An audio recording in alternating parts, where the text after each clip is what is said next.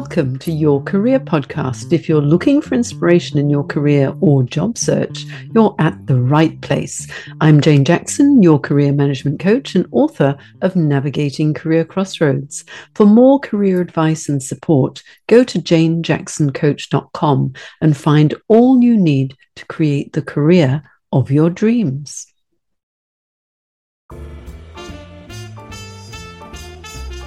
Welcome to Jane Jackson Careers, a podcast to inspire you to take your career to the next level. In this podcast, I chat with amazing professionals who are leaders in their field and find out what's made them a success. Many of them have successfully made changes in their careers. They may have changed industry, changed job function, made big city or country moves, or taken the huge leap into entrepreneurship. I also share practical and actionable career tips for those who want to explore what to do next in their career and aren't sure about what steps to take to get moving. Subscribe to this podcast for regular updates or visit me at janejacksoncoach.com. This is Colin Gray from thepodcasthost.com, and you're listening to Jane Jackson Careers.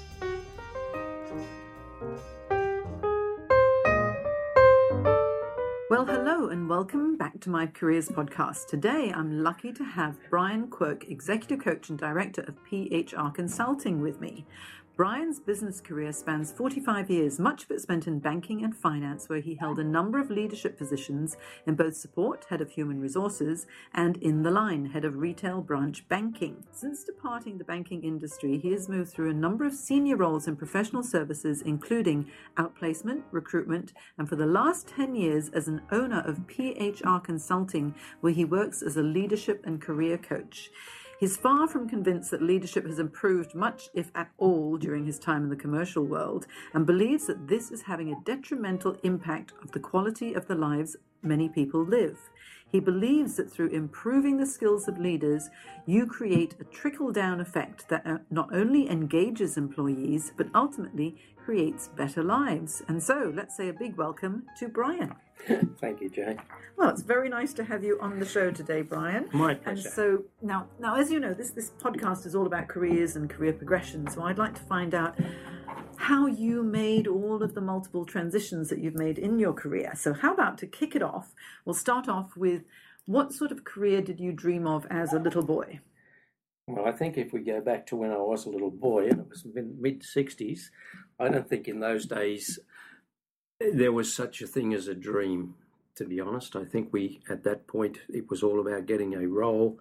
After you left school, you went and worked, and you got a job that was as secure as possible in as prestigious an industry as you possibly could. So, in terms of sitting there, there was no career guidance from schools either. So there was nothing there to suggest what you should do about what you what your interest might be. So ultimately, if you were lucky enough, as I was, to to matriculate and, and get a scholarship to university, you went off and you did something that you thought might be interesting. In my case, that was economics, because that was something at school that I found engaging, with a view to nothing at all apart from simply doing that degree. So at 17, I left the country, came to the city, and had to work out how to transition from being at home and at school to getting through living in Sydney by yourself and going to university.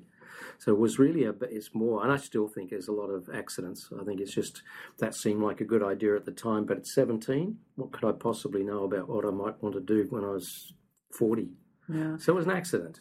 Yeah, I suppose. I mean, it's so true because most most teenagers don't really know what they want. But I think nowadays they do dream, probably because there's social media and there's so much on television, and people can see what what different careers there are. But as you say, back in the day, back in the in 1960s, it was a matter of you go to school or you go to university after school, and then you get a job. You get a proper job. That's right. And then there were certain jobs that you could choose, and they were probably like a doctor, a lawyer, a dentist, a businessman, um, just a whole whole myriad of careers. But they were like the traditional careers. So there was no dreaming, no hoping that you know you wanted to be an astronaut or I think for very few people there was, but the reality of it is that if you came through with parents who'd come through quite tough times in wars and depression, it was all about get a secure job. Mm-hmm. So that was the driver, and it wasn't about you. You didn't really have as much choice, I think, then as you do today, or or people at seventeen or eighteen have today. It mm-hmm. was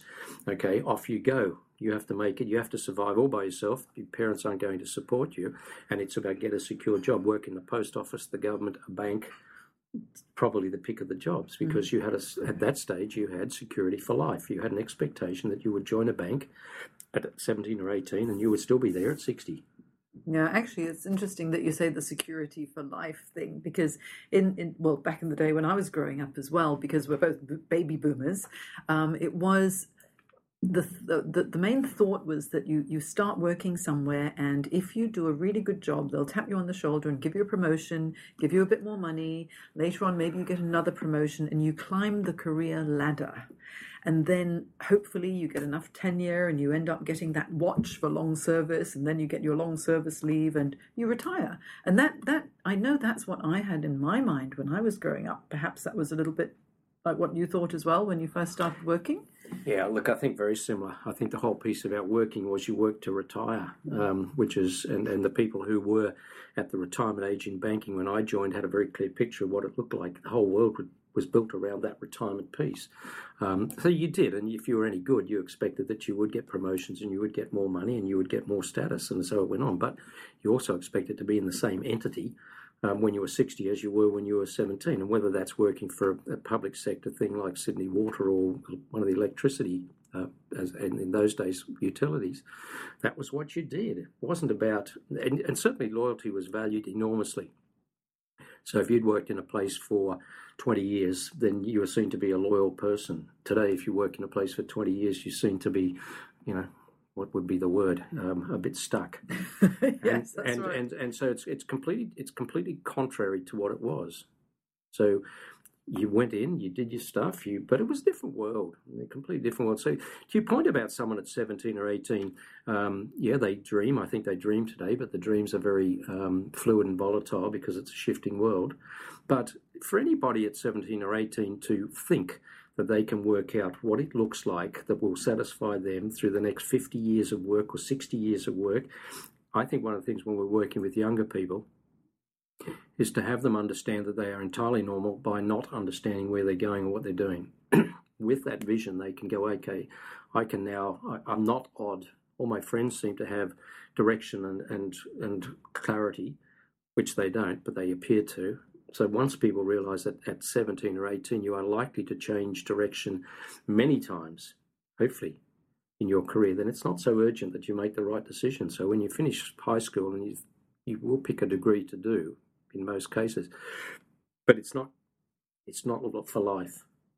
It's just that's what you're doing at that time. And as you get older and more experienced and more exposed to the commercial world, you start to work out okay, there's other things that I'm good at doing that I enjoy, and there's things I thought I'd enjoy that I don't.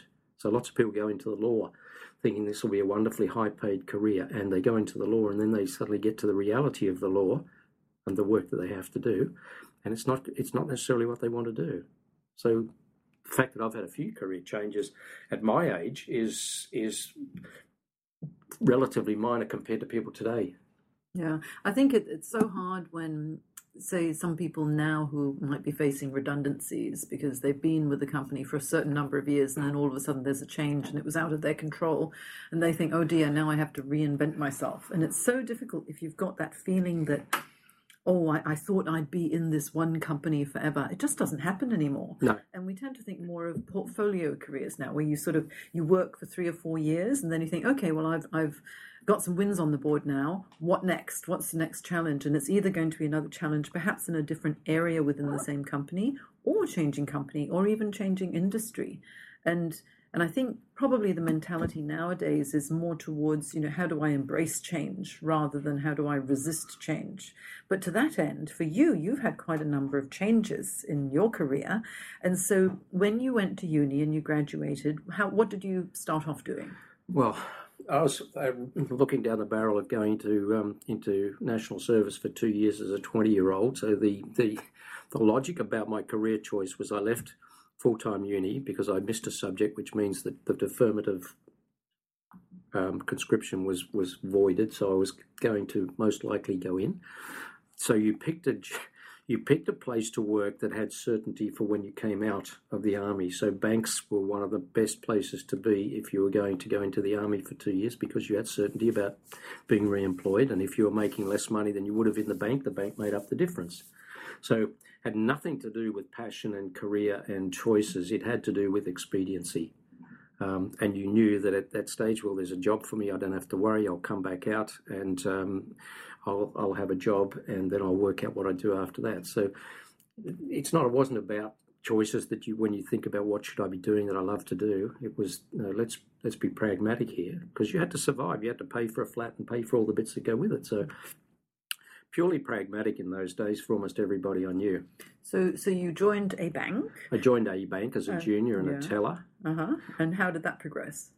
Well, I quite enjoyed that because there were people there and there was money and there was lots of stuff to do. And, and so I worked probably a couple of a year or so before I went into the army. I worked then, came out of the army, and I'd been fortunate enough to be in the psychology corps within the army, which then lent me towards the human resources department when I came out. So they snapped me up and put me in there. And then I had a variety of jobs running the internal recruitment centre and then on to other things. So over that period of, I think I was in the bank for 28 years, I had 17 different jobs, each of them a bit bigger than the one before, um, which is not probably likely to happen much today. Um, so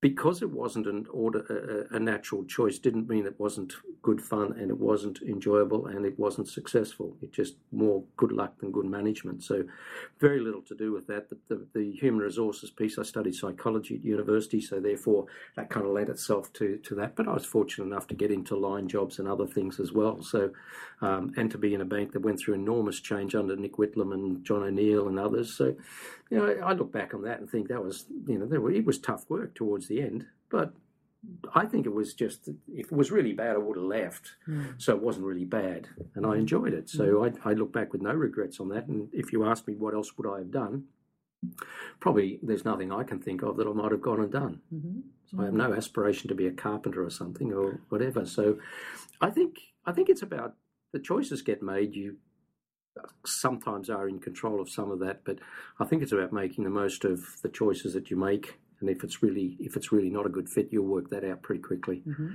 Well, I think you were very fortunate to to go into banking and then specialize in the HR area and then have a long career. But after 28 years, that must have been a bit of a shock. So, what what facilitated the change okay. out of banking? Yeah. Um, not a shock in the sense that the bank, which was the State Bank of New South Wales, was on the sale block for some time. The government wanted to get rid of it. So we knew that for four or five years prior to it finally being sold.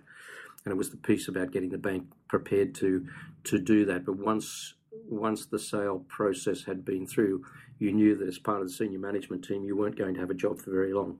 That's just a natural part of it because they, the new owners wanted to take it in a different direction, and they needed to get rid of some of the older thinking and more traditional thinking to do that fortunately for me, that meant that I was retrenched. Um, was that difficult? Yeah, it is difficult when you leave a place where you've got status and you've got all the bits that go with that, and you're out there in a world that you've got no idea what to do with. You haven't got a resume, you haven't got anything, um, and you've you've got not a clue. Let me tell you, not a clue about where to apply, and this was a time before you had the internet, so you had to look for advertised positions in the Herald on a Saturday, and you had to write a letter, and they'd write you a letter back telling you that it hadn't quite worked out. Oh my God, snail mail! I'd forgotten so, that there was snail mail besides emails. So, so, so, all of that. So when I left banking, it was at the time when mobile phones had just started coming in, and the internet and, and, and email had just begun. So 1996, I think it was.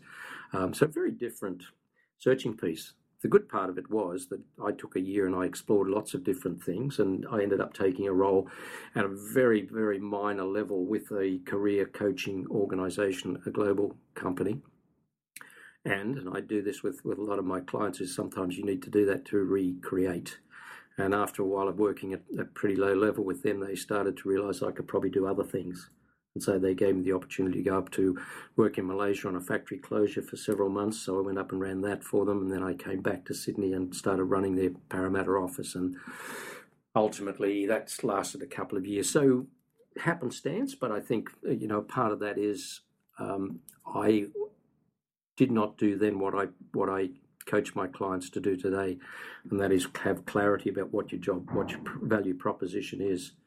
And to your point earlier, I think very, very few people see their career as an income producing asset. It is the single biggest source of income that they will ever have.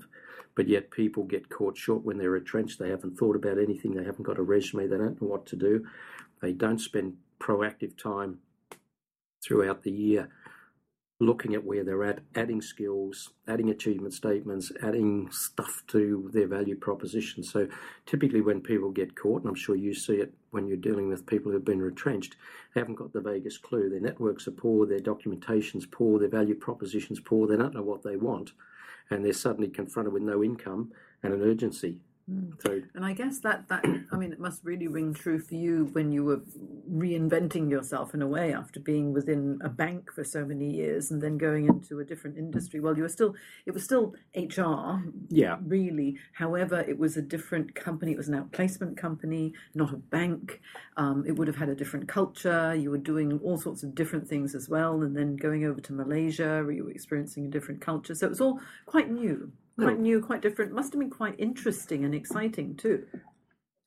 Interesting, yes, and, and exciting. I mean, I think everybody has moments where they have a panic attack when, when at two in the morning, when you're trying to work out whether this is going to work or whether we'll run out of money before it works. Um, I, I just think I was fortunate enough to guts it through. To be honest, I, I, things things come up if you if you work at it and you're prepared to at least put yourself in a position where people see what you've got to offer. See, it was scary. A, a year of doing not much at all was mm. fun, expensive, mm. but so that year that that year in between was that because it was challenging to find a new role, or did you deliberately decide to take a year sabbatical and reassess your life? A bit of both. Um, it, it it was I could afford to take the time out to investigate other things and to to be around like-minded people because I wasn't the only one who left the bank at that time.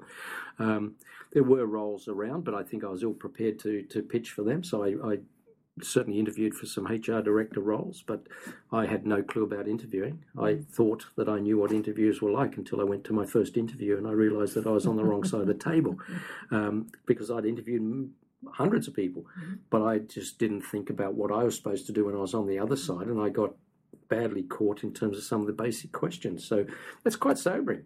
You, you, that's the way it is. Yeah, actually, it's quite interesting because whenever I coach um, professionals who've been HR, and I say to them at the beginning, now coming from an HR background, I would assume that you've got a very strong resume.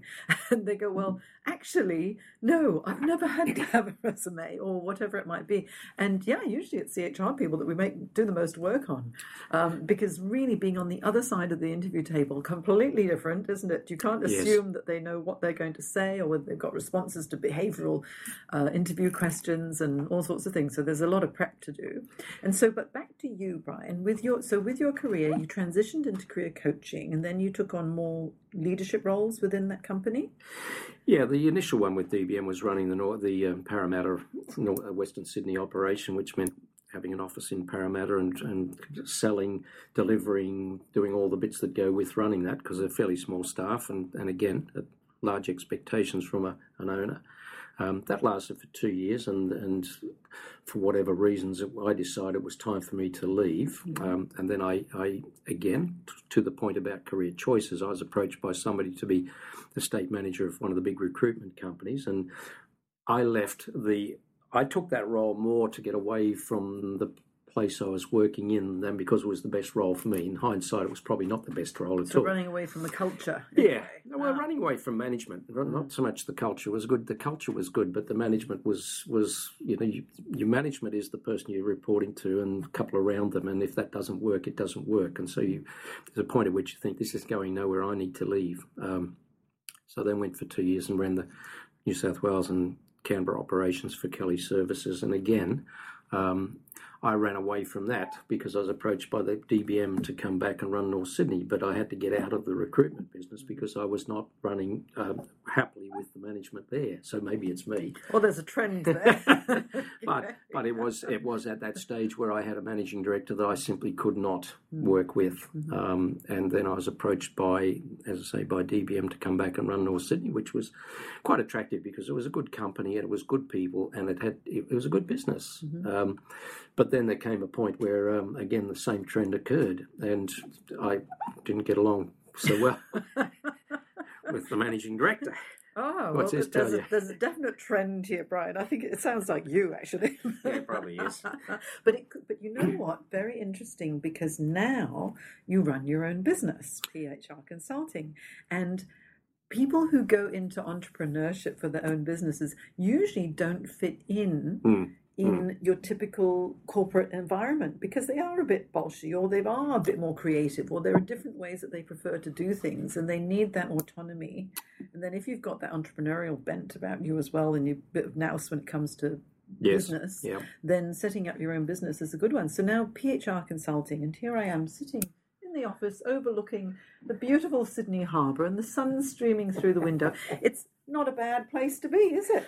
No, Yeah. look, the hourly rate's not always as good as it might be, but it's not too bad. To your point, though, just touching on the autonomy bit, autonomy is one of my career drivers, and I didn't realise that until I started doing the kind of work that I do with career coaching, and realised that I need freedom, I need clarity about expectations, and I need freedom. And in every case, uh, my autonomy was being uh, constrained, and that's why I left. So you know, I, I'm happy to do the stuff, but don't come and ask me questions about it every five minutes. So, so when that happened, and we part of the reason that that happened was we were looking to take the DBM model to a coaching and a career coaching suite. The managing director at the time did not agree with that at all, and five of us left on you know one day. Um, Graham, Chris, and I sat down and decided that if we thought to take it to a coaching model was a good idea, then why wouldn't we do it ourselves? So scary as all hell, but nobody blinked, and so we rented the premises and set them up and had no customers, and we had contacts but no customers, and so it was scary, um, but it was also the autonomy piece was was quite powerful. And there's a point at which you back yourself. If you think you've got capability to do something, then you better convince somebody else you do, whether you have it or not, doesn't matter. And so we really did that. And we started initially with um, a lot of out, outgoing monies. Um, we started to do pro bono targeted coaching for people that we knew. So typically we would target the HR director and we would offer him or her our services for nothing for one of their people so they could test what we did. And the idea was that if you like what we do, then perhaps you can talk to us commercially. Um, otherwise, we're just sitting around drinking red wine, and that was really not going. That was expensive. Sounds pretty good to me. But then that way, by doing the pro bono work initially, when it comes to consulting, you were developing relationships. Absolutely. So that's the key, isn't And it? skill. Developing relationships, developing your skill, and then if you were doing well, those people for whom you were providing the pro bono coaching would be recommending you Yes. to others. And is that how the business built? Absolutely. And what we what we found were people were in some cases not wanting to go to one of the very big providers for the work that they wanted to do. And so they would talk to their network and their network would say, Well try these guys, they've done some work for us, we're pretty impressed, so go and talk and we probably got our, our biggest opportunities at the GFC when there were places that actually just closed up and they engaged us to come in and clean it. You know, 60, 70 people do the whole piece. Um, so it did work from word of mouth. We've not done a cold call in 10 years. Um, and it all comes from somebody saying, you know, we, and we do tend to overservice, but people, people respect and, and remember when you help them when they were in bother. And so, from our point of view, that's exactly what happened. People started to refer other people to us, and they also started to use us within their own businesses. So, it was HR directors, COOs, and managing directors were pretty much the target. A lot of pro bono work we still do with um, with people. If there's somebody that's that is out of out of work and struggling, we'll often get a call saying, "Would you mind?" And we've always said we would do that, and that's you know, I think that's part of why it's worked so well because people do remember when you did something you didn't need to do. Yeah, I think it's so important to have that community aspect to it as well, to be giving back as well as you know running a successful business. And so the services that you offer are executive coaching, leadership coaching, and career coaching, career transition coaching, assisting small, medium, large organizations through organizational change? Well, okay, typically, just touch on the career coaching piece. The career coaching is where somebody in their own right, as we call a retail customer, will approach us and say, Can I come and talk with you? And we will we will price those things differently because people oftentimes haven't got the capacity to pay. So career coaching is fundamentally almost all about helping someone who doesn't have a job to work out how they get a job that, that works for them. Sometimes it's people who are in jobs that want to move and they'll come and engage us privately to, to help them to prepare themselves to do that. The other side, the leadership coaching or whatever one wants to call it, is, is, is working with people who actually have jobs. So they, they're emerging managers right through to CEOs who in some cases need somebody that isn't a part of their current world to sit and talk with to bounce ideas off. So I'm sure the sounding board approach to things, helping them to be accountable for some of the decisions they, they know they need to make but haven't made. Um, so they're fundamentally, in terms of helping through change, yes, there's a degree of that. It's but it's it's more a one-on-one type thing. But if somebody's going to downsize a department, we'll go in, we'll do the planning, and we'll do all the work around that, help them. Mm.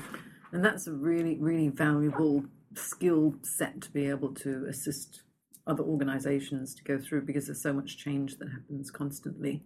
And so, with your business now, and obviously it's been going for 10 years, so it's been running successfully. For anyone thinking of going into their own business, to run their own business, what would be your top three tips for success? Well, the first one would be to have plenty of money behind you so that you, you're not panicking about money. So, in terms of if you're going to rent premises and do some things, it's going to cost money. So, the first piece is if you're really short of cash and you can't get access to cash, then I think I'd think about it twice. Um, that's that's that's the first thing. Second thing, if it's about coaching, then I would I think you've got to have a breadth and depth of experience in the commercial world and in life generally to be any use as a coach. So I think part of that is is be somebody who's actually been through redundancies, who's been through personal dramas, who's seen restructuring, who's done all the things. And it doesn't mean you know everything. It just means that you've probably seen many of the things that people are talking about. So I think that's a part of it. I think the third part would be to get a really good mentor I get somebody who get somebody who who is a wise head who who can who is prepared to sit and you know bounce things almost like your mentor or your coach, but more a mentor than the coach, but somebody who understands how business works, understands the commercial world, has been around enough to understand why you know, your anxieties are actually pretty normal and they can be managed. So probably those three things. Um, I think if we hadn't had the, the money to run the first probably year of the business, we wouldn't be talking in this office today. Um, but I, I don't think you can do you can do career coaching to a degree if you've got reasonable skills around career work. But in terms of, of helping a CEO to run a business and to make the decisions, I think you you need probably best if you run your own business, you've worked in a business, you've had profit and loss experience, um, all of that stuff.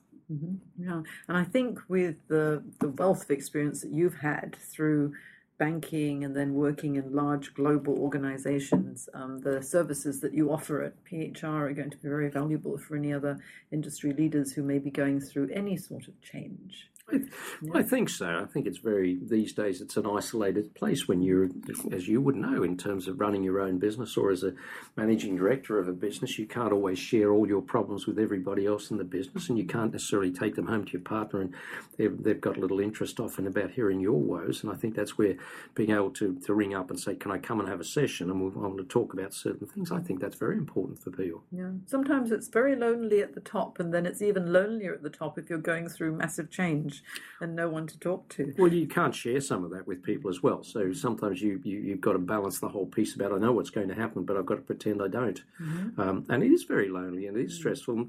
Just because someone's a CEO doesn't mean they have, don't have their own anxieties and stresses and their own lives and their own problems. So mm-hmm. I think you know you, people will go to counsellors for certain things and they'll go to coaches for other things, and I think that's a very important part of the process. Mm-hmm. And so if someone wanted to work with you, Brian, or with one one of your your um, colleagues here at PHR Consulting, where would they reach you?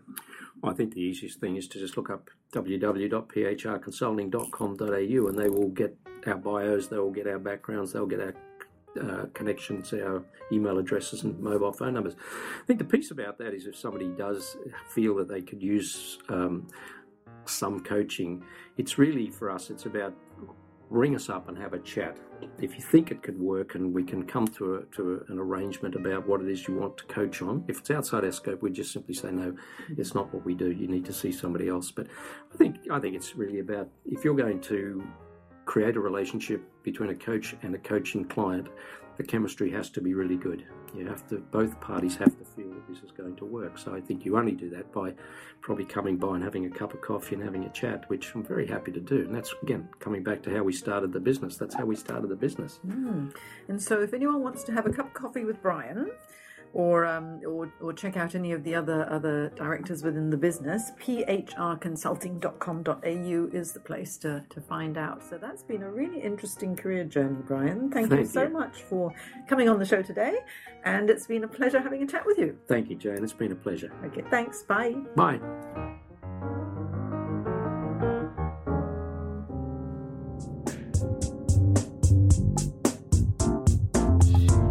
You've been listening to Jane Jackson Careers. Sign up to receive regular career advice at janejacksoncoach.com.